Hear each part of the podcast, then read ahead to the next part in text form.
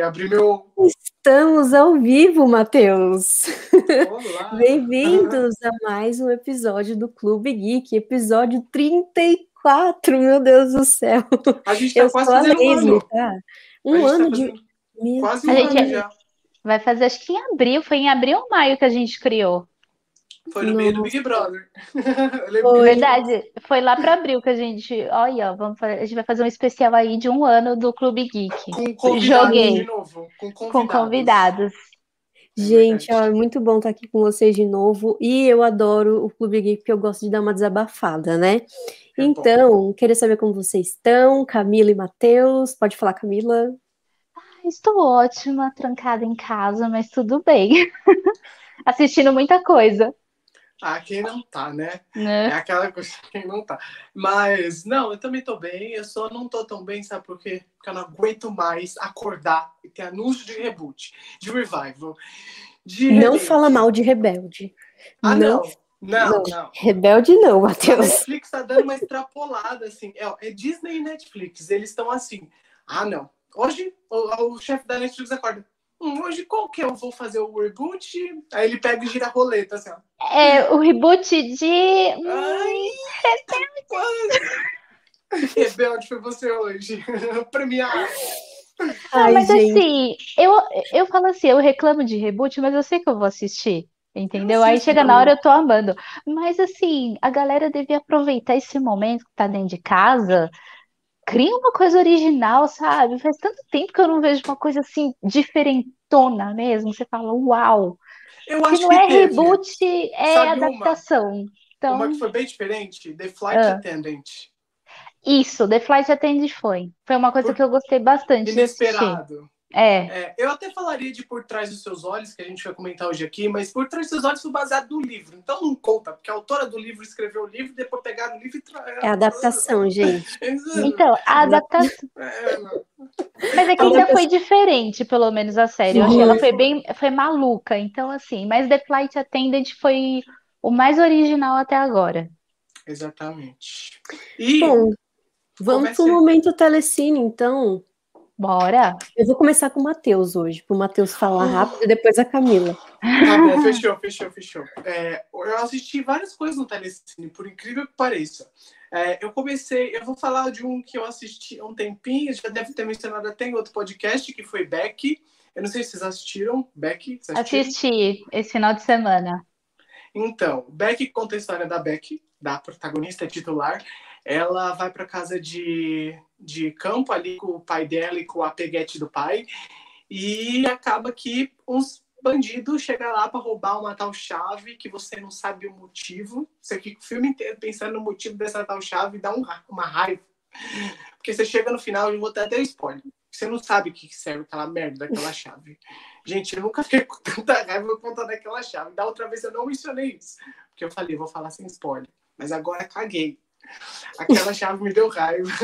E não foi só Ali- eu, porque no- nos comentários do meu vídeo tava tudo lá. Pra que, que serve a chave? Eu também não sei. Eu pensei nisso o tempo todo. E eu falei assim, em algum momento vai mostrar, né, de onde vem essa chave, o que que ela abre, e nada. E nada. É só a chave. Então, assim, você termina o filme e fala, tá, e a chave? Dá uma raiva, não dá? Né? Ai, dá muita raiva. But, olha, é muito legal ver o Kevin James, que a gente tá super acostumado a ver ele em comédia, ainda comédia com Adam Sandler, ver ele nesse suspense como um ex-prisioneiro assassino nazista. Então você fala assim, gente, e é, é aquela coisa, pessoa- o ator que faz, que sabe fazer comédia, manda muito bem no drama. Entendeu? É Nem sempre aquele que faz drama sabe fazer comédia, mas o que faz comédia sabe fazer drama. E o Kevin James está muito bem aqui no papel. Você tem medo dele, que eu falo, gente, ele era tão fofinho nos filmes de comédia, agora tá tão horroroso aqui. É aquela coisa, né? Comédia é uma palavra muito forte pro Kevin James, né? Ele, ele, ele, ele sabe tirar uma risadinha às vezes. Comédia é muito forte. Eu acho que o Adam Sandler tem mais veia cômica do que o Kevin James. Eu não sei se vocês Ah. assistiram a série nova da Netflix dele. Qual? Pit Stop, né? Pit Stop. Eu Ah, metade do primeiro episódio, aí eu falei, realmente, Kevin James, eu não gosto muito de você. Aí eu tirei. Eu Aí eu tentei. Eu, eu ainda opto em ver os filmes dele, por enquanto. Mas quem manda aqui, né, o filme todo, carrega o filme nas costas, é a Lulu Wilson, né? A mini, a mini psicopata, né? O início da psicopatia da garota. Porque o a que ela Kevin. faz. A mini, Kevin. Kevin. Porque o que ela faz com os assassinos, você fala assim, gente, olha o tamanho dessa menina perto desses caras. E olha o que ela faz com cada um. Mas pior que você torce por ela. É, Leslie, é cada morte sangrenta, você precisa assistir. Nossa, meu pai do céu. Eu tenho Assista. tanta coisa para assistir que eu tô. Telecine, né? É telecine. É Beleza. bom, é bom, é legal. É um bom passatempo. Sabe aquele sábado, assim, tranquilo, que você tá fazendo absolutamente nada? Dá um play. Dá um play que você não vai ser. Outro filme que eu vou falar para vocês darem play, não no sábado, mas durante a semana mesmo. É o filme Follow, de influência maligna, que também tá no telecine. Eu Qual que é o nome? Followed, tipo follow, sabe? De follow mesmo. Uhum. É, no filme, o filme conta a história de um youtuber. É, vou falar youtuber, tá? Não, não fala do YouTube, mas você sabe que é youtuber. O youtuber chamado Mick, que ele acaba meio que sendo aqueles youtuber de casos reais, que vai assim, uh, vou investigar um caso nesse tal local. Daí ele vai lá uhum. e faz vlog. Os vlogs. É, os vlogs. Só que aí ele se hospeda no Hotel Lenox, que é uma analogia ao Hotel Cécio. Sabe o Hotel Cécio, que a gente viu o documentário da Netflix? Sim. E aí, e aí, nesse hotel, ele investiga o caso da Megan Kim, que é a Elisa Lam. Só que eles mudaram o nome de to absolutamente todas as pessoas. E a gente vai desenrolando o filme, ele gravando um vlog para conseguir patrocínio para o canal do YouTube dele. Só que coisa estranha começa a acontecer naquele hotel. Tipo assim, ele, ele, ele é meio que desacreditado das coisas. Ele é meio que tipo, ah, pegadinha, eu sei que, tipo, farmado. Sabe, ele, ele é descrente, você possa assim dizer. Então, do, de começo, ele não estava acreditando muito. Só que a partir do momento que ele se caga fazendo um tal jogo do elevador, que eu acho que eu mandei para vocês no WhatsApp, o jogo do elevador. É, a gente vê essa perspectiva de fantasmas que talvez sejam reais. E para mim, o caso da Mega, da Megan King, não, da Elisa foi fantasmagórico. Eu não vou. Netflix, não tente me convencer que não foi. Tá? Seu documentário não me convenceu. A gente e termina eu... o documentário falando assim: teve fantasma sim. Teve fantasma. É. Não vou falar nada, não, mas teve. É, mas esse filme é legal porque ele, ele mesmo não tendo os nomes assim, Hotel Cécio, Elisalene, você sabe que está falando desses personagens e você realmente acredita em algumas coisas pelo simples fato do filme ser baseado em fatos reais, sabe? Entendeu? Tipo, baseado no Hotel Cécio. Então, assim, deu um cagaço, vou falar a verdade para vocês, principalmente que eu acho que algumas coisas dali devem ser reais. Gente, eu acredito em fantasma, não dá para tirar isso da minha cabeça. Então, eu fiquei muito tenso assistindo, eu recomendo demais. É, é legal o filme. E, por último, de telecine que eu assisti, é, eu assisti um filme com a Rosamund Pike, que é a que fez Eu Me Importo, que a gente vai falar hoje no podcast. O filme chama Private War. Já assistiram? Private... Não. É um que ela fica cega de um olho. Ela é uma repórter e aí ela vai cobrir uma guerra e aí ela acaba ficando cega de um olho e a gente vê a jornada dessa repórter, que é baseado em fatos reais também o filme. E é muito impactante, porque você vê, assim, ela gosta do trabalho dela. Ela gosta tanto que ela se arrisca todo dia. Tipo assim, ela poderia estar na salinha, sentadinha no escritório, fazendo o trabalho de jornalista padrão, sabe? Mas não, ela quer ir para o campo, ela quer fazer tal coisa, e é tenso, é assim, é um filme que é denso, é um filme denso que você vai observando a jornada dessa jornalista e tentando entender o que se passa na cabeça dela. Eu gostei. É, só, é isso a trama do filme. Não tem muito mais que isso. É, é um drama sobre a vida dessa jornalista. E o final não é tão feliz. Ixi, triste, hein? certo. Entenderam? Pegaram a dica? Pegaram a dica? Pegaram a dica, já sabendo que o final não é feliz. Consegue distinguir? Mas tá escrito logo no Google. Você joga o nome dela, você já vê no Google o final do filme. Então não me julgue. Nossa. É baseado é. em uma história real? É. E ela tá. aparece no filme. No, na última cena, a pessoa real, né? A jornalista real aparece. Com o tampãozinho no olho, assim, porque ela usa um tampão de pirata. Ah, tá. Vou, eu vou colocar na listinha para assistir depois. E é isso, assisti isso no Telecine. Agora cá, sua vez. Então, além de Beck, que a gente já comentou aqui, eu matei minha curiosidade e assisti A Maldição da Sharon Tate com a Hilary Duff, porque eu gosto da Hilary Duff, gente, então eu precisava assistir, mesmo sendo farofa e não. E é legal que traz uma releitura bem mais assim, suspense e terror, em que a gente vê aqui Hollywood tenta mostrar, sempre faz uma releitura aí dessa tragédia da Sharon Tate, mostrando assim o que teria acontecido se ela, se ela tivesse escapado do, das mãos do Charlie Manson e dos seus seguidores, que foram lá e matou ela, grávida, os seus amigos que estavam no dia ali na casa. Então, é exatamente isso que o filme mostra. O filme mostra até certo ponto o que realmente acontece. A gente vê o assassinato acontecer, né? Tem essa cena que até faz a gente acreditar, você fala assim, nossa, que trágico, né? Você fala assim, nossa, o filme já vai acabar então. E aí não, volta.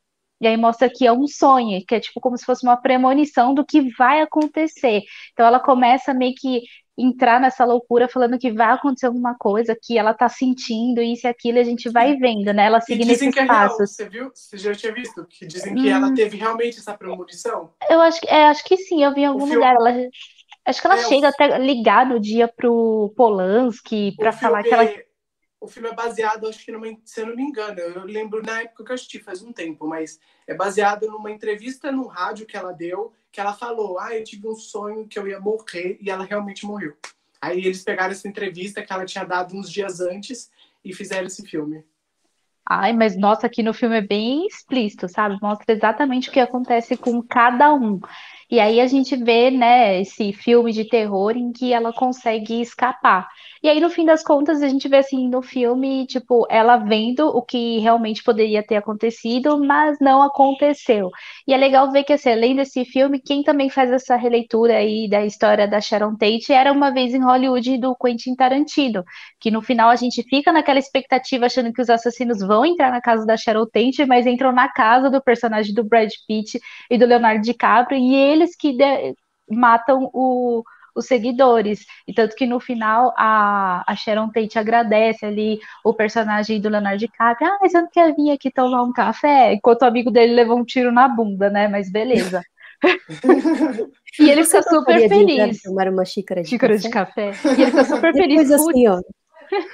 Só é, é engra... amigo da Sharon Tate. É engraçado que o filme inteiro ele ficou, né? Meu Deus, Sharon Tate. Tipo, é, aí no final, ai Tate. meu Deus, vou pra casa da Sharon Tate.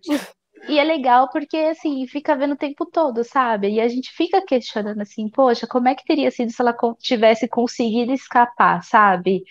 Tipo, ela estaria hoje aqui entre a gente, com o filho, enfim, faz a gente pensar nessa, nessas hipóteses.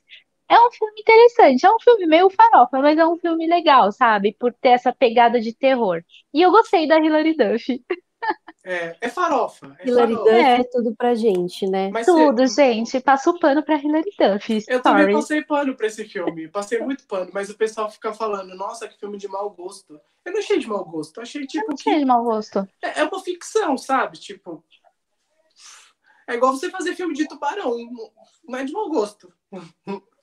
É só um tubarão que eu quis. Tubarão, não sei por que é, eu, eu, quis, eu quis transformar o tubarão em assista. Faça seu roteiro. Faça, seu... faça melhor. Faça... Então. Ai, não dá vontade de responder. Ai, não gostei, então faça seu roteiro. É, faça seu roteiro, gente. Ué. E Bom, você, Leslie? Eu vou agora falar de um filme, não sei se eu já falei aqui, mas é porque eu assisti no final de semana, eu fiz minha lição de casa do Telecine. Opa, aí eu assisti um filme que é de chorar, que era da Fox. Eu lembro até hoje que ia ter cabine de imprensa, no dia não cachorro. teve. Não. É, é aquele Superação Milagre da Fé. Ah, ah, teve, mas atrasou, eu e, acho. É, nem teve. Eu sei que eles deram os livros pro pessoal e falou, ah, depois a gente faz, não sei o que, nem teve mais depois. É que deu problema. É o do menino que cai no gelo. Isso, exato. Ah, eu, eu, é, filme gospel, né? Eu tô assistindo é. esse filme gospel. Vocês vão ver que hoje eu vou falar de coisa gente... de Deus. Meu Deus. Abençoado seja essa live. Amém. Amém. E aí eu assisti esse filme, para quem não sabe, é a história real de. É um livro, né? Que é feito pela Joyce Smith. Aí agora colocaram um liquidificador aqui. Mas vocês estão ouvindo não? Tá, tá não. Tá, boa, né? tá bom. e, e aí é a história do filho dela que caiu lá no gelo, tá no lago de gelo, e ficou tipo um tempão em coma. E aí a fé dela fez com que o menino voltasse, enfim. É uma história bem emocionante, achei bem bonita, assisti junto com a minha mãe. E assim, pensa se eu não chorei, né? Porque eu sou meio. Sou manteiga derretida. É. Minha cozinha eu já eu toquei no sol, já derreti. e, e, é bem legal esse filme, tem no Telecine também. E eu não sei, pode ser que depois tirem, né, do Telecine, que de, é da Fox, né? Ah, é, provavelmente é. vai pro Star, pro Star Plus. Então apresenta. não, não faz desdém, hein? Não faz, não faz desdém, não, Star Plus, ó. Ai, Star gente, assistam. É bem legal. Minhas séries adultas. É. Assistiu mais alguma coisa? Não, é só esse que eu tenho para indicar para vocês. Então vamos para os nossos filmes, né? Que a gente todo mundo assistiu. Sim, vamos, vamos. Vamos, vamos começar por qual mesmo? Moxie, garotas vão à luta. É assim o Moxie, gente. É assim É, Moxie, quando as garotas vão à luta. É isso mesmo. Não é só garotas, tem um garoto no meio. E apoia. subtítulo, tem preconceituoso esse subtítulo. Não começa. A, estre a estrela somos nós. Tudo bem, vamos lá, eu vou falar o que fala Moxie. Moxie é um filme que conta a história de uma garota que é invisível na escola. E ela quer ser invisível. Ela não quer aparecer, ela não quer ser a protagonista de tudo que acontece ali. Só que ela acaba encontrando uma garota nova. E essa garota nova acaba mexendo com o mundo que ela conhecia na escola. Principalmente porque ela não é de abaixar a cabeça para as coisas. E aí a gente vê essa protagonista que até então era invisível na escola se tornar uma fodona que faz umas, uns recortes da hora, cola numa revistinha e distribui para a escola inteira. É uma doideira, mas você acaba gostando. É, é isso aí. E daí, a partir desse momento, ela cria um movimento onde todas as garotas se unem para ter sororidade. É assim que fala, não é? Isso. É, para mim, essa é a sinopse. ah, então vou começar falando aqui que eu achei de Mox sem spoilers porque o filme nem estreou ainda, né? Não, não podemos cagar por essa parte. é, eu gostei de Moxie pelas mensagens. Eu acho que eu e o Matheus, a gente teve uma ideia parecida do que a gente achou do filme, porque uhum. tinha momentos que a protagonista, ela vai super bem na ideia, mas também ela milita errado, sabe? Você vê o extremo da situação de como você faz uma militância certa, correta, sem pular burocracias. E o filme conta também sobre isso, né? Como você faz as coisas, fazendo tudo certinho, nas regras, e ao mesmo tempo o momento que você extrapola. Então o filme tem vários temas, não é só o feminismo, mas também tem é, meninas que se juntam em relação a, as babaquices dos meninos da, da escola, professor machista, é, profe, é, diretora que passa pano. Então, assim, tem vários assuntos e, e o legal é que o filme mostra os dois lados, né? O lado da militância correta e a militância chata e que, que não deve ser, não deve acontecer. Então, é, ele, ele te ensina, o filme te ensina a não ser uma numena da vida. Tipo, não Exato. apontar o dedo na cara dos outros e se achar correto. Eu acho, é. que é, é, eu acho que é um filme que tenta ensinar, tipo assim, ele não tenta fazer você engolir a mensagem, ele tenta te mostrar o que é certo o que é errado. Então eu gostei disso. Se ele, se ele tivesse só focado em militar, assim, sem mostrar o lado errado, que é a, a militância extremista, né, se eu posso assim dizer, né? É, ele não seria um filme que funcionaria tão bem. Você chegaria no final e ficaria, tá, é, é isso. Mas eu acho que a mensagem que ele conseguiu trazer é válida. É válida para qualquer tipo de pessoa. Então, é, então é, é, legal que o filme equilibra, né? Protestos pacíficos, mas sem deixar de lado ali a gente vê os personagens criando aquele laço de amizade, tem romance no meio, não é porque uhum. tá mostrando essa revolução feminina que não vai, que elas não podem se apaixonar, que elas não podem gostar de alguém. Né? Então, eles fazem essa, essa junção, e como vocês falaram, tipo, é mais igual o Mox, é um manual de como protestar, de como você lutar pelos seus direitos, que no caso aqui são os direitos dentro da escola, né? Que a gente vê esse machismo, esse sexismo por alguns alunos, que tem aquele Mitchell, que é o atleta popular, que usa da popularidade dele para rebaixar não só os amigos, mas principalmente as meninas, né? Vai rolando umas coisas ali um pouco mais pesadas que faz esse Mox se despertar, né? Faz a Vivian despertar para falar assim: opa, tem coisa errada aqui, vamos se impor agora, porque ela uhum. começa super tímida, tanto que ela fala assim, ai, não liga não, abaixa a cabeça que fica tudo bem. E não, não é abaixar a cabeça que fica tudo bem, você tem que levantar e falar, não, isso tá errado. Uhum. Então é legal que, que nem se fala, mostra assim, como como militar certo, como militar errado. Quando ela milita errado, você até e você fala, putz, errou feio, amiga. É, você fala, é, nossa, militou errado. Você, você pensa, tipo. Mas ela logo, ela logo corrige. Eu, é isso que eu gosto. Só que eu acho que Moxie acaba errando um pouco no final, porque eu não vou falar o que, que é, mas ele aborda um tema um pouco mais pesado no final. Sim. Com uma certa superficialidade, e é muito no final. A gente tem uma revelação e logo em seguida, ai, uhul, acabou, é, somos todos felizes. Eu, e ficou muito puxaram, mal com. É, eles puxaram essa pontinha do final muito tarde. Deveriam ter puxado mais para o meio do filme é, e então, elaborado é. isso um pouco melhor. Mas eu acho que é, eu acho que a personagem em si foi mal trabalhada. Por isso que a gente acaba no final realmente só olhando e observando. Tipo, eu não sei, eu senti a empatia no momento que aconteceu, a cena, mas depois a gente esquece, porque o filme mesmo faz a gente esquecer. Ele faz, igual você falou, uh!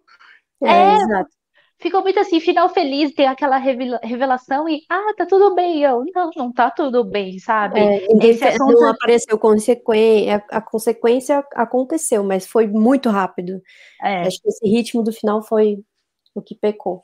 Mas só mas, isso que eles erraram a mão. Então, é. Mas no geral o filme é legal sim, vale a pena dar o play, é bem divertido. É, tem uma mensagem legal, vale, é. vale mesmo. Homens, mulheres, pessoas que querem realmente entrar nesse movimento do Mox, né? Qualquer pessoa é aceita, como eles até falam no filme. Você só tem que abrir seus olhos e abrir seu coração. Nossa, terminei com chave de ouro aqui, vamos passar para o próximo tema. Vamos para Tribes, então? Quem vê pensa Vamos. que o Matheus adora todos os filmes da Netflix, é. né? pois é. Quem me conhece sabe. Vamos assim, então, vocês estão vendo um momento raro aqui. Ah, Tribes of Europa. Vamos, então. Gente, achei que era o Tom Holland aqui agora. É, tá muito demais aqui, né? Nem parece que, é de... É aquela coisa. O que dizer dessa série que flopou? Meu Deus. Pois é, não deveria ter flopado. Culpa de quem da Netflix. É só isso que eu tenho para dizer. Porque, olha, tanta série que são boas e são esnobadas na divulgação, e tantas que são ruins, o pessoal tá colocando lá em cima. Eu não assisti, não posso falar. Ai, desculpa, eu também não posso, eu não assisti. Eu, não... eu também não assisti, mas, mas eu olhei pra capa e não gostei. Brincadeira, quem gostou, Ai, Mateus, aí também você tá errado, né, Matheus? Desculpa, desculpa. mas, mas isso é verdade, tipo, não importa se vai divulgar 10 vezes Ginny Georgia, tem que divulgar 10 vezes Tribes of Europa, porque a série alemã, eu acho que tem muito questão de preconceito, porque Dark tem. não começou daquele jeito todo. Dark começou um falando para o outro, depois foi crescendo. Então, assim, o meu medo é da não renovação por conta disso, mas se não renovar, é por quê? Por conta da Netflix que não fez seu trabalho direito. Tem muito influenciador fazendo mais divulgação do que a própria Netflix, pronto, falei. Mas é isso mesmo, a Netflix não divulgou. Eles fizeram um post, enquanto Ginny Georgia toda hora aparece uma fanquem lá na timeline. Eu acho isso muito errado, sabe? Se você tem a sua produção e você quer que ela vá para frente, você tem que pelo menos divulgar. Então, é, fica, é, deixa triste, né? Assim, tipo, quem assistiu, a gente que assistiu gostou, é chato. Uh, mas Tribes of Europa, se você ainda não assistiu, conta a história de três irmãos que vivem numa tribo chamada Origine. É, eles vivem numa Europa que não tem tecnologia, está meio devastada depois de uma crise que aconteceu em 2029. E esses três irmãos acabam sendo separados em um certo ponto do primeiro episódio e cada um segue seu rumo. Então a gente tem o Eldia, que é capturado pela tribo dos corvos, que são os vilões, né? Eu gostei dos corvos do certo. Eu amei. É, os corvos são a melhor parte dessa série, sinceramente. E o Keanu também. É, ele é capturado pela essa tribo e acaba sendo servo da Varvara, servo sexual. Amo. E é melhor. Eu, que, ser, que serventia, né? Esses dois, meu Deus. e a Liv, que é a garota a irmã também, acaba indo para outra tribo, que é uma tribo lá de que junta todas as outras tribos, né? E o. Ah, como que é o nome dele? Desculpa, esqueci. Atlantis? Não, o Eldia. Que ano, o Eldia. E o Eldia, que é o irmão maior, ele acaba indo para. Ele acaba fugindo com o Cubo, que é o centro da uhum. série. E é isso. Essa é a série. Você vê a jornada desses três irmãos em seus respectivos enredos. É, eu gosto muito, é uma é um tipo de série que me atrai muito e eu quero muito assim que que dê bom, que renove, que as pessoas falem mais porque vale a pena. E teve um final super aberto assim para ter uma segunda temporada. Então, acho que é isso. Se The 100 foi renovada pela CW por sete temporadas, o mínimo é dar uma segunda para Charles Mas é mas é que a CW, ela abraça, sabe? Ela abre os braços, entendeu? Para renovar qualquer coisa. Então, né? Riverdale. Opa! Riverdale. Renova qualquer bosta. Ai, então vamos passar pro próximo. Vamos passar pro próximo. É, por trás dos seus olhos, o que você acha, Camila? Conte pra gente. Gente, eu achei esse, essa série, assim, no começo, ela tem esse ritmo lento, você acha assim, ah, ok, acho que eu tô entendendo, ela deve ser, ela, essa menina aí, a Adele, cometeu algum erro no passado, um erro muito grave, que agora o marido tem que ajudar ela a fugir dessa situação, porque ele também tá enrolado junto com ela, ele é cúmplice, faz a gente entender várias essas, essas coisas. Então a gente acompanha a Adele e o David, que são um casal, que se muda repentinamente para Londres e você não sabe por quê. E a situação ali do casamento não é uma das melhores, né? A gente vê uma certa, um certo lado rude do David, a Adele sempre querendo agradar ele, mas ela também com aquele ar sombrio. Então, por isso que a gente, todo tempo a gente fica na dúvida. A, é, o erro foi cometido por ela ou é ele que é o vilão da história? E aí, numa noite, ele vai para um bar e lá ele conhece a Louise, que também é mãe solteira, secretária. E aí ela sai numa noite aí em que ela, né, curtiu o Vale Night dela, trouxa. e conhece série, o David. que fez com a gente, e, a gente é, trouxa. e ela conhece o David, né? Rola um clima ali, eles se beijam, mas cada um segue para o seu caminho. E aí, no dia seguinte, ela vai para o trabalho, ela trabalha numa clínica, e aí ela descobre que o David é o seu novo chefe, né? Que ele é o novo psiquiatra da clínica. E aí rola aquele momento constrangedor no tipo assim, meu Deus, beijei sua boca e agora eu vou trabalhar para você.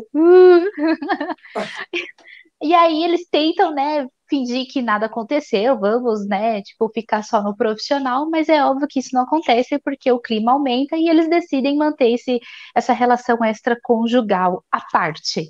Então a gente vai vendo ali esse clima dos dois aumentar, dificultar ainda mais. E junto com isso, a Luísa acaba conhecendo quem? A Adele, a esposa. Então fica esse triângulo amoroso, amante de uma amiga da outra. Aí, eu, aí fica assim. Só que à medida que ela vai conhecendo os dois e conhecendo os dois lados da história, ela vai ficando intrigada, assim, o que que tá acontecendo? Quem tá falando a verdade? Quem é o vilão dessa história? E a gente também faz essa mesma pergunta. Então a gente acompanha essa história no, nos tempos, nos dias atuais e no passado a gente vai vendo aos poucos o que vai acontecendo com a Adele, né, para ela ficar estranha, né, essa pessoa estranha que, que a gente vê hoje. E o final desse, dessa série, gente, é tão explode cabeça, que é até difícil é, explicar aqui. Então, assim, vocês assistam meu vídeo lá no canal que eu explico direitinho, com detalhes, o final dessa série, tá? Ai, Momento gente. merchan. Mas, nossa. Olhem a cara série... dessa condenada. Olhem a cara eu, dela. Condenada que eu adorei, né? Sinceramente, que mulher, vamos falar a verdade. Tipo, ah, gente, tudo. Só um minutinho, sabe essa atriz, a Eve Hanson? Ela é filha uhum. do Bono Vox. Olha, caramba. A filha do Bono Vox, o cantor, o vocalista do YouTube. Ah, nossa, eu não queria saber isso. Eu também não, eu descobri ontem. Nossa, mas eu gostei, ela atua muito bem. Ela atua muito bem. Eu acho que, para mim, ela foi a dona e proprietária da série. Se não fosse as caras dela, do mal, assim, pra aquelas caras, tipo. A série não Sim. se E assim, é um, é um desfecho bom, ele fica em aberto, que é para dar aquele tapa na sua cara e dizer assim: é uma minissérie, eu vou encerrar aqui, tá? Beijo. Nossa, tchau. eu adoro isso, eu adoro que eles vão falar assim, ó. Não vai ter a porra da segunda temporada. Vai, vai embora, vai, vai assistir outra coisa. com isso, tá bom? Se conceito, nossa, dá vontade de falar pros inscritos que coloca. Ai, quando vai nessa segunda temporada?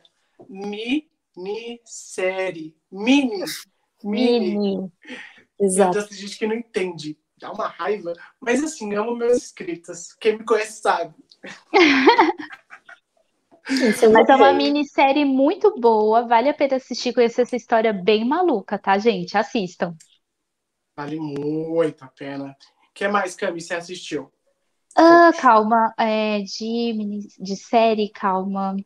É, ah, é uma série, só que é reality show. Faz tempo que a gente não fala de reality show aqui, e faz tempo que eu não assistia também, tirando o BBB, tá? Esse não conta. Eu comecei. Eu amo um reality de gente rica, né, gente? Porque. É tudo que a gente não tem. É, eu gosto de ver aquilo que eu não posso ter. Então, nesse é o reality se chama Império da Ostentação, que é uma versão podres de ricos do formato reality a gente vai acompanhar, tipo, as Kardashians asiáticas, os Kardashians asiáticas. Então, a gente vê os ricos asiáticos de Los Angeles esbanjando. Então, a gente vai conhecendo cada família ali dos protagonistas, que é o Kane, a Christine, a Ana, e a gente vai conhecendo as famílias, de onde vem todo esse dinheiro. E assim, eles são milionários, trilionários, multimilionários. É tanto dinheiro que assim, você percebe que eles não sabem mais o que fazer com dinheiro. É tanto botox que já colocou na cara que não tem mais espaço. Não tá tem espaço para o dinheiro. Não tem mais espaço para comprar tênis, sapato. Eles até tem uma cena lá que o cara assim, ah, estou com problemas. Qual? Não sei onde colocar meu tênis novo. e aí, um dos protagonistas é um amigo pobre. Ah, adorei. É um amigo pobre que, faz amizade com um amigo rico e fica deslumbrado com toda a riqueza. E no final ele se dá super bem, porque, meu, ele vai para várias festas, não paga absolutamente nada, ganha um monte de coisa de marca, Dior, Prada. Gente, Ai, sabe? Eu acho Ai, eu... toma aqui um tênis. Quanto que é esse tênis? Ai, só foi dois mil dólares. Ai, nada demais. Se vocês pensarem, amigo pobre é tipo o cachorrinho do rico. Tipo, o cachorrinho mesmo, só falta coleira, assim. Sim, é meu novo pudo aqui, ó. É meu novo Só que é muito engraçado, gente, ver ele, assim. E, e, e ele ficando deslumbrada, é a gente também ficando deslumbrada assim com a série. E quando eles vão falando os preços das coisas, você fica assim chocada, tipo, ai, é um tênis, ai, é da Dior, só custou 10 mil dólares, tipo assim, como se fosse uma nota de um real na carteira. Aí eu fico assim, gente, chocada. Se tu gastasse com isso, eu ia, eu ia morrer e continuar pagando. Nossa, eu só queria pagar meus é. boletos, me dá um é. tênis. Você paga os boletos com um tênis só. E aí a gente vai acompanhando essas famílias. Aí, obviamente, tem as briguinhas, tem as intrigas. Tem uma personagem, a personagem não, a, a, a Kim, juro pra vocês, gente, ela é a Kylie Jenner versão asiática. Ela é igualzinha a Kylie Jenner. Igual, versão asiática. Só que eu bati o olho e falei, gente, é muito parecida. E ela é a DJ, ela é uma super DJ famosa, milionária, super conhecida. Tipo, fala o nome dela ali na, no Japão, na Coreia, em Taiwan, todo mundo conhece ela. Então, assim, quem é amigo dela, nossa, você é amigo da Kim Lee, meu Deus. Só que é legal ver, assim, esse povo milionário, mas tudo tonto, né? Tipo, você vê uns lados deles, assim, você fala, meu Deus. É muito divertido é, é, esse reality. Se vocês gostam, assista. Tipo, só tem uma temporada, 10 episódios e episódios curtos. Passa muito rápido. Camila, então, passou o final de semana ostentando. Ostentando que eu não tenho. Queria. Olha, uma casa daquela já, eu já fazia minha vida. Ai, Deus. E o que mais você assistiu, Camila? Um, eu só. Ah, sabe o que eu assisti? Aí acho que pode falar, né, gente? a estreia de Superman e Lewis. Ah. Por que não poderia? Pode? Pode. Pode, pode. O, pode, o né? coisinha lá da UOL postou. Você me ajuda essa, aí que eu sei essa. que você assistiu. Você assistiu. E eu gostei do primeiro episódio. Eu achei que trouxe uma narrativa bem mais realista, pé no chão. A gente vê um lado real, humanizado do Superman, que não é só aquele herói de capa que fica voando, salvando as pessoas. Obviamente a gente vê isso, mas a gente vê o lado do Clark Kent mesmo, pai que trabalha, que vai lá trabalhar e de noite tem que dar atenção para a esposa, para os filhos, ir no mercado, comprar leite, participar dos jantares, ter discussão com os filhos, e mostra muito isso. E logo no primeiro episódio a gente já tem ali uma perda que eu achei super triste ali pro, pro Clark Kent, ele vê toda uma mudança drástica na vida dele, é, perdeu o emprego, vai ter que se é, perde uma pessoa da família dele também. E aí, por conta dessas mudanças e também dos problemas que ele tem com, com um dos filhos, o Jordan, o Jordan ele sofre de ansiedade desde pequeno, ele foi diagnosticado de transtorno de, de ansiedade, e aí desde pequeno ele faz tratamento, então a gente vê isso no Jordan, eu gostei dele, gostei do outro, do outro filho também, o Jonathan, que é tipo o popularzinho, o atletinha da escola, sabe, bonitinho, mas ele é legal também. Bonitinho. E o Jordan, Ai, bonitinho. bonitinho. Tem ninguém Sabe? bonito nessa série. Ah, tem gente que vai achar bonito. E, e o Jordan, tem. que é mais o, o filho rebelde, o filho sombrio, né? Então tem esses dois lados. Mas eu gostei dos dois. Então a gente vê. É, outro ponto legal aqui também desse primeiro episódio é os filhos descobrindo que é, que é filho do Superman, que eles não sabiam. Porque eles começam a despertar ali poderes, né? Eles começam a sentir essas coisas, né? E aí ele, o Clark tem que abrir o jogo e falar, olha, eu sou o Superman, e ele faz isso. Não, a cena, a cena, Lisa, a cena... ideia. A cena é, é, assim, é uma cena, eu, eu, eu, eu brisei nessa cena, não sei o que eu senti, mas eu brisei. Ele simplesmente faz assim, ó. Sabe o carro? E não, quando ele tira o óculos, em vez de ele o tirar melhor... só o óculos assim, ele tira tipo assim. O óculos, gente, é mágico, porque assim, se ninguém reconhece, sabe que ele é o Superman com óculos, então assim, aquele óculos é mágico. É um grande disfarce, Deve... sim. É e ele provou isso hoje. Foi provado na série. É, eu gostei dos efeitos do, de Superman Lois, pelo menos eu nesse primeiro gostei. episódio né, dele entrando ali na usina, que vai explodir, ele pegando aquele bloco gigante de gelo e colocando dentro da usina para não explodir, uma cena feita em câmera lenta em que ele atravessa várias paredes para poder pegar o vilão lá que atacou ele. Eu achei essa cena bem legal. E eu gostei muito. É um episódio maior que é um especial, né, de season premiere que eles fizeram mais longo, é, mas passa super rápido, eu acho que deu uma ótima introdução aí, então não vejo a hora de continuar vendo o que, que vai rolar.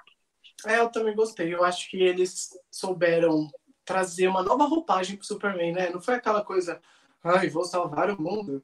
Não, ele tá cuidando da família. ele não é salvador do mundo. Você percebe isso logo no primeiro episódio. Ele vai é. tentar, assim, ser mais razoável possível, vai tentar tem até uma cena nesse, no episódio que me, que me fez pensar, que a Lois falou pro, pro Superman. É, o mundo sempre vai precisar do Superman, mas sua família precisa mais agora. É. Isso a gente percebe muito que ele é um cara muito assim, focado nos outros em vez de focar no, na família dele. Então, assim, é, ele prefere salvar 30 pessoas de um trem do que salvar a família. Tô dando um exemplo, não necessariamente assim. Mas tô falando, ele às vezes coloca as outras pessoas que ele nem conhece tudo bem que ele é o Superman, mas na frente da família, entendeu? E eu não é. sei você, mas eu senti uma pegada muito forte do Homem de Aço, do Snyder Cut. Do Snyder. Do Zack Snyder. Nossa. Hum, em que sentido? No sentido mais dramático do episódio. Na ah, forma sim. de construir. É, então, eu senti muito que a série faz a crítica, essa crítica que você fala assim, o que, que adianta você salvar o mundo se você não consegue nem cuidar do que é seu, da sua uhum. própria família? Então, essa é a maior crítica da série, e é essa abordagem que vai fazer. Eu espero que faça nessa primeira temporada, né? É o que deu a entender esse primeiro episódio. Então, por é. isso que esse é o grande diferencial de Superman e Lewis, e a Lewis que tá ali para deixar o, o Clark, assim, pé no chão, sabe? Ô, oh, querido, volta aqui. Sinceramente, eu achei ela melhor que o Clark. No primeiro episódio eu falei, nossa, dona da série ganhou meu coração já. Dona Mas da série. Que Eu acho que ela tem muito potencial. No próximo episódio, a gente vai ver ela investigando o Edgar. Ah, esqueci o sobrenome. O Mor Morgan Edge. Morgan Edge, isso. Ela vai investigar o Morgan Edge, enquanto o Clark vai focar no Capitão Luthor. Então a gente vai ver esses dois muito divididos, eu, eu imagino, no quesito de investigar né, os vilões, mas eu acho que tem potencial para o final da temporada os dois serem o casal do ano. É. E aquele bombeiro lá, é, ele só é chato mesmo ou ele pode ser um ah, novo vilão? O marido da Lana. Da Lana. Ele é só chato mesmo, eu acho. Nossa, muito mala, gente. Eu achei ela uma pombo. Eu sei sentiu que ela era uma pombo. Eu, eu quase ouvi ela falando. Nossa, sério, cada cena que ela aparecia, eu já ouvi ela falando assim. Assim, a Lana foi, tipo, só introduzida ali. Eu achei que ela tava meio que assim, tentando ser meio que vilãzinha. Ah, então, aqui no banco, estamos com a hipoteca da é, casa da é, sua mãe, eu quero ficar com a casa da sua mãe, não sei o quê. Aí, aí a Lois já deu uma cortada nela, então, isso aqui tá errado, isso aqui tá errado, não é assim, isso sabe? A luz já deu um chega pra lá nela. Eu falei, é isso aí, mulher. Eu acho que a Sara, que é a filha dela, tem mais potencial que ela. Porque é. nenhuma, é... nenhuma Lana até agora me cativou. Eu não gostava da Lana Smallville também. Eu ficava, nossa, você é muito sonsa, filha. Vai, vai pastar, vai. Vai pastar. É, então, assim, as Lanas sempre são ruins. Eu já, já encarei isso. Mas vamos passar para outro tema. Assistiu mais alguma coisa? Uh, de no... Não, foi não? só isso mesmo. De, de novidade foi só. E você, Leslie? Conte para nós. Hum, eu e meus produtos gospels.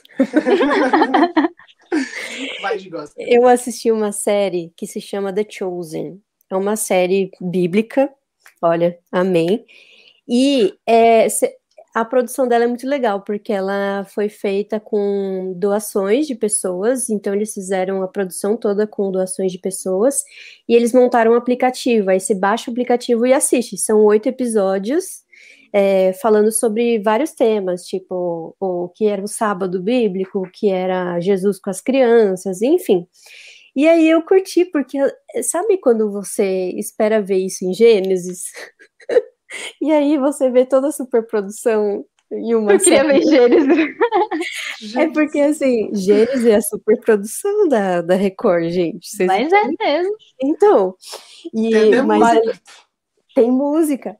E a trilha sonora é muito boa, assim. A fotografia é muito bonita dessa série, então. Eu acho bem legal. Eu tenho assistido bastante série de época, né? Além dessa, eu assisti The Outpost. Eu não sei se vocês já assistiram. Ah, da Viagem no Tempo. Não, é, The Outpost ah, é uma série da Universal. The Outpost é da CW. Não. Eu sei qual é, que você tá falando. Exato. Ah, tá. Exato. Eu não assisti, nunca assisti. Também não. É uma série que é, é da sci-fi, né? Então, tipo, é bem pouco divulgada aqui, tá na terceira temporada. Eu tô achando super legal porque a história é bem boa, assim, tipo, tem bastante guerra, é de época, gosto bastante dessa série, e os personagens estão me cativando, então tô curtindo assistir, tô na, terminando aí a primeira temporada. É, que mais? Ah, eu tô revendo séries que, sabe quando você para e nunca mais volta? Sim. Eu, eu tô revendo, por exemplo, eu preciso terminar Suits, que eu, eu não sei por que, que eu parei de ver essa série. Eu não sei. Eu nunca comecei. É muito boa, meu Deus. Eu falei assim, da... por, que, que, eu parei Já me ver? falaram muito dessa série que eu nunca vi. Minha mãe Ai, é muito bom. Muito Homens de Terno, ela fala. Ela chama é, de os Homens de Terno, porque ela nunca sabe falar o nome. Ah, é, é muito bom. É, tipo, você vê os advogados assim, você fica de olho no figurino, que é os figurinos muito bonito.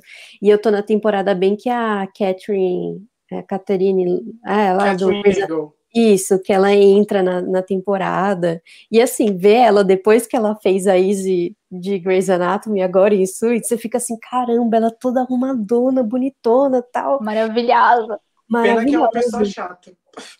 Pois é, mas ela é uma boa atriz. É isso que eu fico pensando. Cara, é, não parece que ela é chata, porque ela é muito boa atriz. E em Suits eu tô curtindo pra caramba, que fica assim, ai, os caras de terno, meu Deus, cara de terno, não sei o quê. A, a narrativa, assiste pela narrativa. A, narrativa. Os caras de terno. Você sente falta da Meghan Markle na não, série? Não, não sente falta nenhuma, nem dela, nem do, nem do Mike. Eu achava que eu parei por conta disso, porque eles saíram. Aí depois eu falei assim: ah, não, vou voltar, porque eu gostava tanto. Aí, só que assim, quem substitui muito bem é a, a dona, né? Sabe, a dona? Ah, e uma ruiva. Isso, como que é? Ela ah. fez Scooby-Doo lá? Esqueci o nome da atriz. Ai, eu é não fez, sei. Fez a Daphne do Scooby-Doo. A Sarah Mitchell Gellar? Isso, ela mesma. Ela tá ela... na série? Oh, nossa, desde a primeira temporada. A Sarah Sério? Mitchell Gellar tá nessa série? É, que, que fez a Daphne, não é? Não. Ah, Ai, ah. gente, eu tô brisando. Eu tô é assim, outra ruiva. Ai, meu Deus. Peraí, eu vou pesquisar agora. É, Continua falando. Continua então, falando. E aí, eu, ela é a dona da série toda, porque ela é muito, tipo, boa, sabe? É a Sarah, é a mesma, é ela mesma. Sarah Hefferty. É. Sarah Hefferty. Ela não fez a Daphne. Não fez? Ela eu tô achando que ela fez. Que eu lembro, mas eu não, não, é a Sarah Michelle Gellar que faz. Mas parece, viu? Por isso que você tá confundindo. É, ela se parece. Sarah... e a Sarah, enfim, eu sei que ela é dona de tudo para mim. Eu adoro ela na série. E já, daqui a pouco eu termino. E tô assistindo Westworld, só para desencargo de consciência, mas não tô gostando, não. Qual? Westworld. Ah, nossa, desisti na primeira temporada. Ai, gente, é rapidinho. É não sei. Westworld da HBO. Ah, Westworld. Ah, entendi. Nossa, eu não, não assisti a terceira. Porque a terceira, sei lá, tava cansada. Ai, não, mas é cansativa mesmo. Mas só é só pra eu, tipo, desencargo de consciência. E assisti dois filmes. Um filme que eu assisti foi O Palhaço, que eu não tinha assistido ainda, que é um filme brasileiro. Não, você tá na maratona brasileira. Isso, é. Cada mês eu assisto um filme brasileiro. Fazendo a lição de casa. E, e, eu achei assim que a Larissa Manoela tá melhor que o Celton Mello. Polêmico. A Larissa Manoela tá nesse filme. Concordo, super concordo. Eu não gosto do Celton Mello. Polêmica Larissa de novo. Manoela. Polêmicas de novo. Larissa Ma Manoela maior que Celton Mello. Ai, pra ela tá muito boa nesse filme. E eu não tinha assistido, só tinha visto pedaços na época da faculdade, que é o Clube da Luta que eu assisti. Eu não tinha assistido. Nossa. Clube da Luta. Eu não, eu não assisti ainda e eu sempre empurro com a barriga. Eu vou assistir Prime agora. Video. Vai lá. Mas, ó, mas é aquela coisa, mas é aquela coisa. A gente sempre tem algum filme que a gente empurra com a barriga, né? É. é incrível. No é caso, igual... vários. Eu tô, não, eu tô nessa daí que a Camila ficava empurrando com a barriga, aí eu falei, vou assistir algum filme. Assisti o. Ai, como que chama? Scott Pilgrim contra o Ah, o Scott Pilgrim. É. Falei, vou assistir esse, então. Foi no, tipo, uma noite, assim, sexta-feira, uma da manhã, eu falei, não, vou assistir, vou encarar meus medos. Porque eu tinha medo que fosse ruim. o meu medo é que, que é ruim, não é medo de assustar. É, o medo era que é ruim. Dois Daí filmes que eu, dois filmes que eu empurro muito com a barriga, que é o Clube da Luta e Psicopata Americano. Dois filmes que eu quero ver e nunca assisto. Ah, Psicopata Americano é muito bom, mas você precisa de estômago pra assistir. Tipo assim, assistir num dia muito tranquilo, porque é, eu achei pesado. É, eu, eu, nunca tô, assisti eu... o segundo com a Mila Kunis, já assistiu? Eu Não, nem sabia que tinha um segundo. É, é que eu tô com o objetivo de assistir pelo menos um clássico e um brasileiro no mês. Ou seja, para, né? Senão a gente fica muito blockbuster, blockbuster, e aí, enfim. Mas é, é aquela então. coisa, você tem que assistir pensando que você tá em outra época. Por exemplo, o Clube da Luta, tipo, na época quando saiu, nossa, aqueles efeitos, é, o audiovisual dele ia ser muito diferentão, mas hoje em dia a gente já encontra outras coisas que, que são parecidas, enfim, David Fincher é um um baita diretor. E o elenco, né? O elenco maravilhoso. Helena Bonham Carter e Brad Pitt, e, enfim. Aí a gente fica assim. Ah. Bom, é isso, falei. E assistir mais alguma coisa, Leis? Não. Putz, agora chegou a minha vez, então. Você tem 10 minutos. Isso aqui, ó, esse aqui, ó. Foi, é tudo culpa da Agatha, nem veio. Deixa ela. Não, tá, vai, eu vou, vou falar rápido, vou tentar falar rápido. Eu assisti bastante coisa, mas eu vou tentar dar uma resumida. É, vou começar com Barbie and Star Go to Hotel Mar Vista. Nossa, Vista del Mar. Aqui no Brasil, resumiram para duas tias loucas de férias. É um nome mais genérico possível. Tipo, mais genérico. Se tinha, um, se tinha um nome genérico, era esse. É, o filme conta a história da Star e da Barbie, duas melhores amigas de longa data que não têm marido. Uh, elas trabalham no mesmo lugar, elas sempre têm as mesmas amigas, vão sempre no mesmo grupo de amigas. A vida delas é aquela monotonia total. Só que elas acabam falando assim, tipo, a gente tem que acordar para a vida, né? A gente foi demit... Elas são demitidas do trabalho logo no começo do filme e elas acabam indo pro Vista del Mar, que é um hotel é, na Flórida. Flórida, super tipo, uh! elas acham que elas vão pegar geral na Flórida e que vão descansar. Uhum. Só que não acontece bem como elas queriam. E aí elas começam a fazer coisas de melhores amigas lá no hotel, como por exemplo, sei lá, fazer ir pro bar juntas, é, dançar juntas. E elas acabam esbarrando com o personagem do Jamie Dorman, que, que é hilário o personagem dele. Porque geralmente em filmes as mulheres são as que correm atrás dos homens. Só que aqui ele corre atrás da mulher, que é interpretada pela é, Christian também. A vilã do filme é a Christian Wiig. Ela tá com um traje de Willy Wonka, com cabelinho Chanelzinho e pintada toda de branco. É a coisa mais engraçada, é sério. Eu fiquei até metade do filme pensando quem era aquela atriz. Aí meu pai falou: Eu acho que essa atriz é a mesma que tá fazendo a outra lá. E era realmente a Christian Wing. Fiquei chocado. Procura depois pra vocês verem a foto dela. Tá. É, então, aí o personagem do Jamie Dorman, que é o Edgar, ele tem uma relação com essa mulher que é a vilã, e essa mulher quer destruir aquele hotel, o Vista del Mar. Tem um motivo, eu não vou falar porque é spoiler, mas tem um motivo. Então ele é um vilão, enquanto a Barbie e a Star são só duas quarentonas querendo aproveitar. Só que quando eles esbarram, esses três, é, é hilário, assim, tipo, é, eles bebem uma, uma, uma bebida gigantesca, alcoólica, que eles ficam doidões, toca até uma música de Titanic, sabe? My Heart Go On. Só que numa uhum. versão balada. Heart just Eles dançando assim. Tem um caranguejo falante durante o filme. Sério, Gente. O filme não é pra você levar a sério. Na parte que o caranguejo fala com a Christian Wing, você fica. O que tá acontecendo? O que acontece aqui? Tem ratinhos tocando instrumentos. Uma banda de ratinhos. É muito aleatório, mas é maravilhoso, é sério. E o filme fala muito sobre a amizade dessas duas personagens. É muito sobre isso. E o vilão, né? Claro, tem toda a historinha do vilão.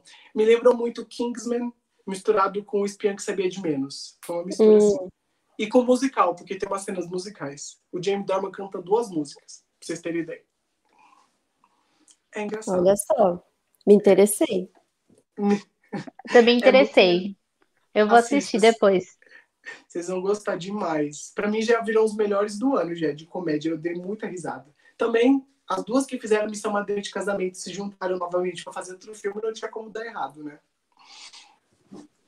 É, assisti o Abutre, que era um filme que eu queria muito assistir há muito tempo. Você já tinha assistido?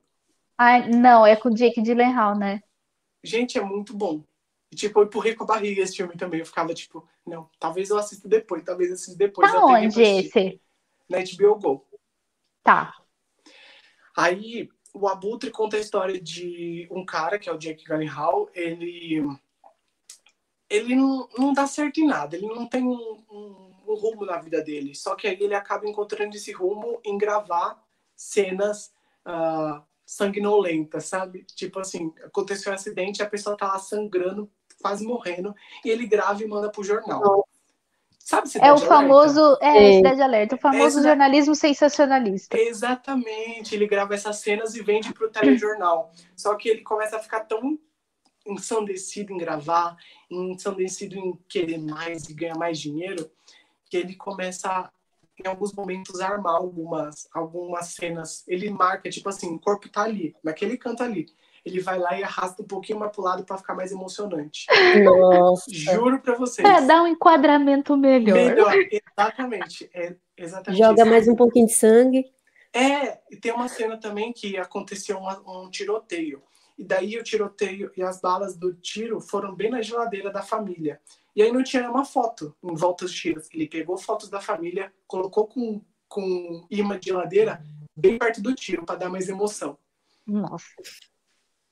Juro, gente, é uma, é uma coisa assim. Para mim foi o Fatos Reais, baseado, em, baseado no Cidade Alerta. Nossa.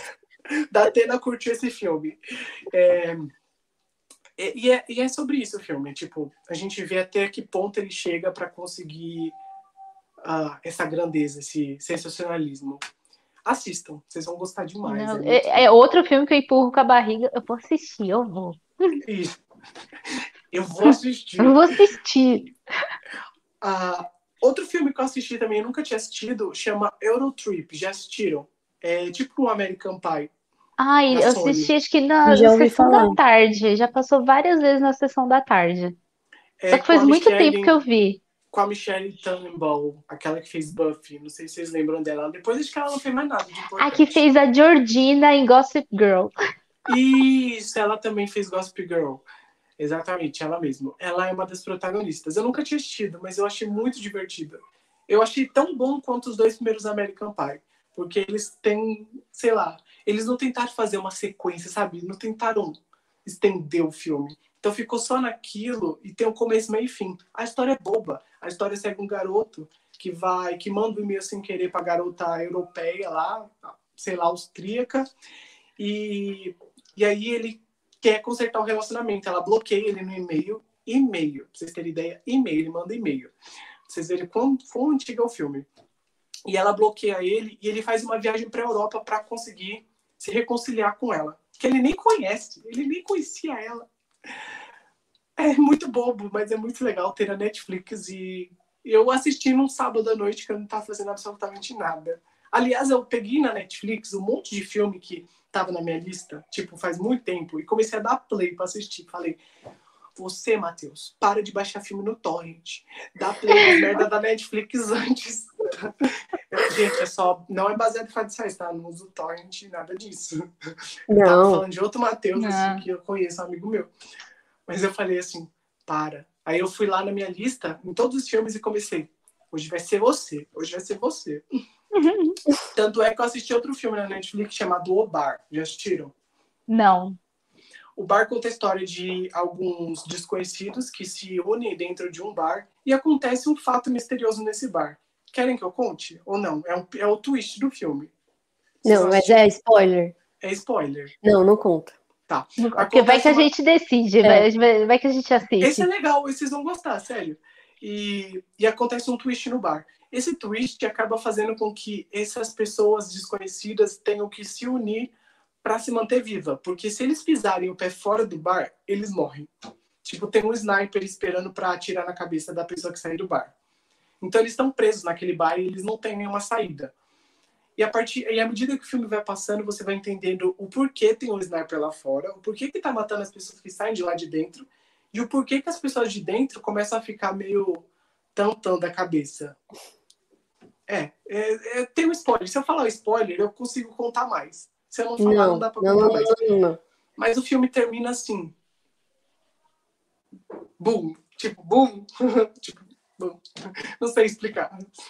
Mas preste atenção, é um filme legal. Um filme a hora que a gente assistir, a gente vai entender. É Netflix, é Netflix, é rapidinho. Uh, outro filme que é da Netflix também, que estava na minha lista faz tempo, que não estava na minha lista faz tempo, me indicaram agora, mas eu já tinha passado por ele e deixado passar. Chama Tok Tok. É um filme que conta a história de várias pessoas que vão numa terapeuta e todas essas pessoas têm toque. Toque, transtorno obsessivo compulsivo. Uhum. E aí, imagina seis pessoas que têm toque numa única sala, juntos. sem poder falar com o terapeuta esperando para passar numa consulta. Aí a gente desenrola durante o filme o toque de cada um deles. Tem uma pessoa que é fanática por limpeza, outra que ter que repetir as palavras da outra, tipo, ela falou eu, aí ela tem que falar eu de novo, ela repete duas vezes tudo que ela fala. Tem outro que só fala palavrão. Todo mundo tem um toque diferente. E durante o filme a gente vê o toque dessas pessoas. E tem um twist no final também. Tá assistindo vários filmes que tem twist. Você acha que é uma coisa e depois no final é outra. É bem Meu legal Deus. também. Aposto que vocês vão gostar. Netflix. Um... Ai, meu Deus, tô tentando falar rápido. Que filme que eu assisti? Ah, Music, com a Cia. Um filme péssimo, não assistam. Music Ah, eu ia perguntar, é legal? Muito ruim. Muito, muito, muito. E foi indicado. É, tipo, né? é um desserviço, é sério. Dá uma vontade de entrar no filme e falar, pare de fazer isso. Porque atípico, já assistiram atípico. Já. Uhum. No, em atípico, você vê o personagem de uma forma mais humanizada. Você, você encara aquele personagem que ele tem seus problemas, né? Mas que ao mesmo tempo ele é um ser humano que, que não precisa ser estereotipado, sabe? E no filme eles estereotipam a personagem da a Mad Zinger de uma forma tão extraordinária assim que você fica Pra quê? Tem umas cenas que ela fica parecendo uma lesada, sério. Desculpa falar isso, mas parece que ela é uma lesada. E eu acho que pessoas que têm autismo não são lesados, eles têm cérebro, eles estão pensando nas coisas que estão acontecendo.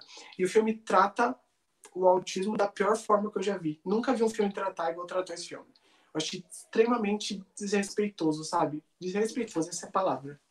É, eu vi uns comentários no, no, numa review de uma pessoa autista. Ela falando, nossa, eu como autista senti vergonha alheia de assistir esse filme. Sério. Tipo, o próprio autista sentiu que era vergonha alheia. Então, uhum. desserviço total. Sério.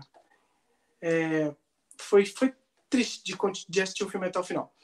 Assisti um filme que eu amo muito.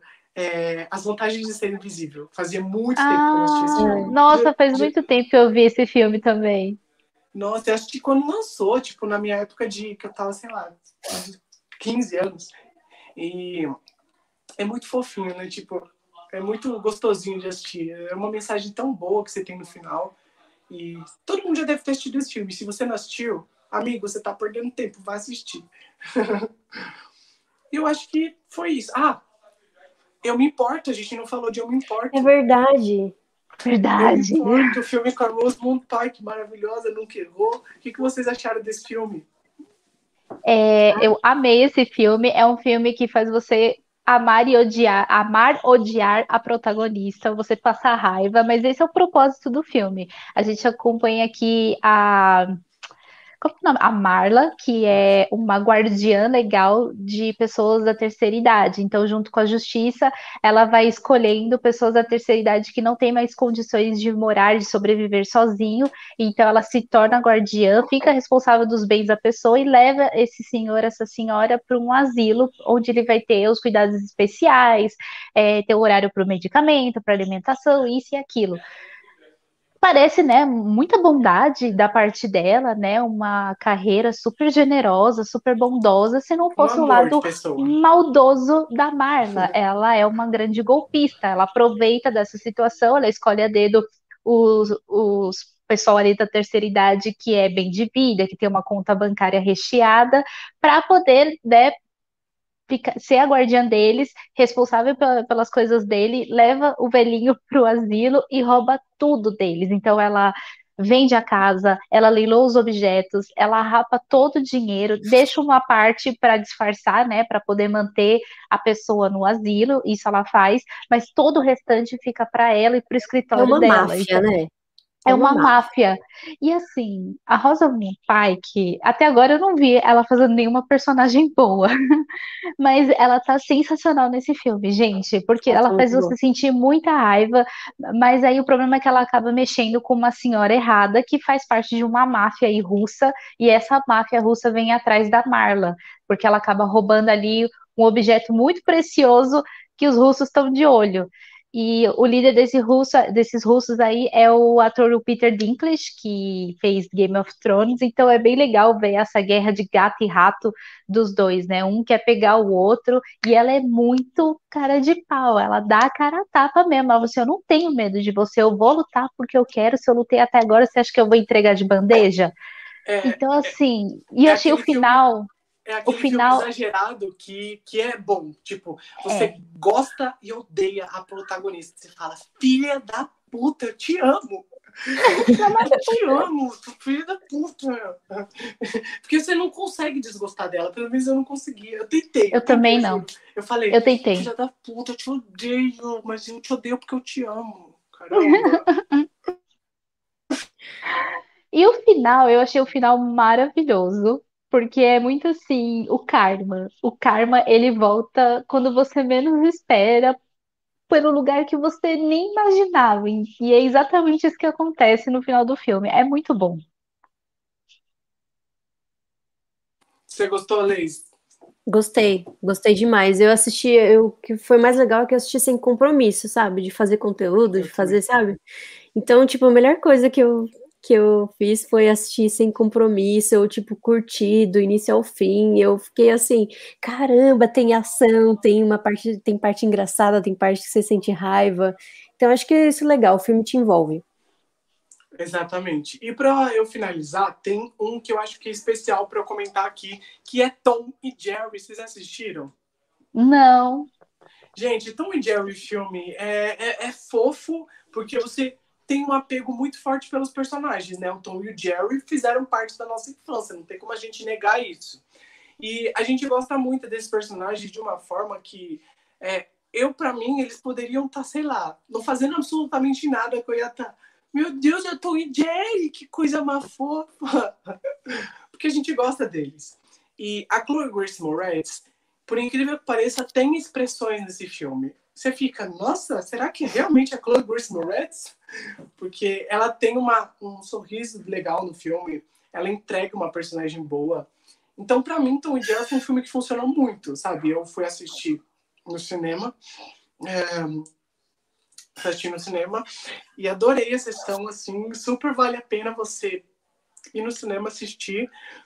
E é isso. O filme conta a história desses dois gato e rato, conta a história da, a, da Kyla, que é a personagem da Chloe, ela trabalha no hotel, o Jerry quer morar nesse hotel, só que é um hotel cinco estrelas, e a Chloe fala, opa, opa, eu não posso ter um rato no meu hotel cinco estrelas. Então ela contrata o Jerry, o Tom, que é um gato. Tipo, que pessoa contrata um gato para matar um rato, tipo.